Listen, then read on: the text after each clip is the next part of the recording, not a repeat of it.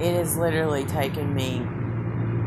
The last time I was here at the hospital, and don't get me wrong, I'm grateful that, you know, I can be here because it's it helps me to identify some things that are that are going on that I may have not seen before. And um, God, I guess if anyone were going to help me, it would be someone here. And I mean, I'm not so paranoid that I don't know that. So why am I so scared to to get any kind of care whatsoever? Uh, I can ask myself these weird questions all day long and why I'm unable to do things. They're going to have to let me go or it's going to come out. Like, I can't do simple things, it's so obvious.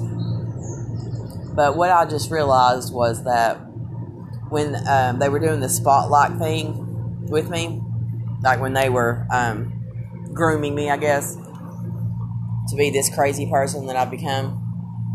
Um, everyone would spotlight me, put all these lights on me, like right in my face and stuff. And I guess maybe what they didn't know and what I didn't know was they planned on drugging me, and um, they knew one of the only things that would help was sunlight, and that the sunlight would trigger the trauma from the spotlight. So when I say they groomed me, I don't mean they groomed me a little bit. I mean these motherfuckers groomed me and traumatized me to the point of um, of things like that not being able to be done at times. But the problem that they're having is that I'm recognizing um, that they did groom me and I fight against it, which is causing me to collapse or causing me to shut down completely because I'm not going to, I don't want to be this weird person that these psychopaths are trying to make. I'm not going to be. I refuse to. I'll die first, I guess. And I mean, they killed me anyway, from what I understand.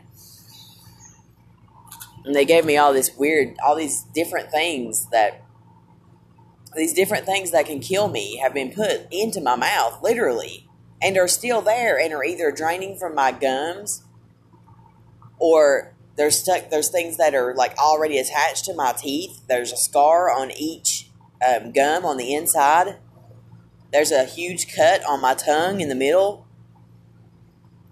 And the reason they did all these different things is so that, you know, they can they can make me look paranoid with it and it'll kill me, I guess. And also, if I get treated for one, there's probably a treatment for the one that will cause the other one to kill me.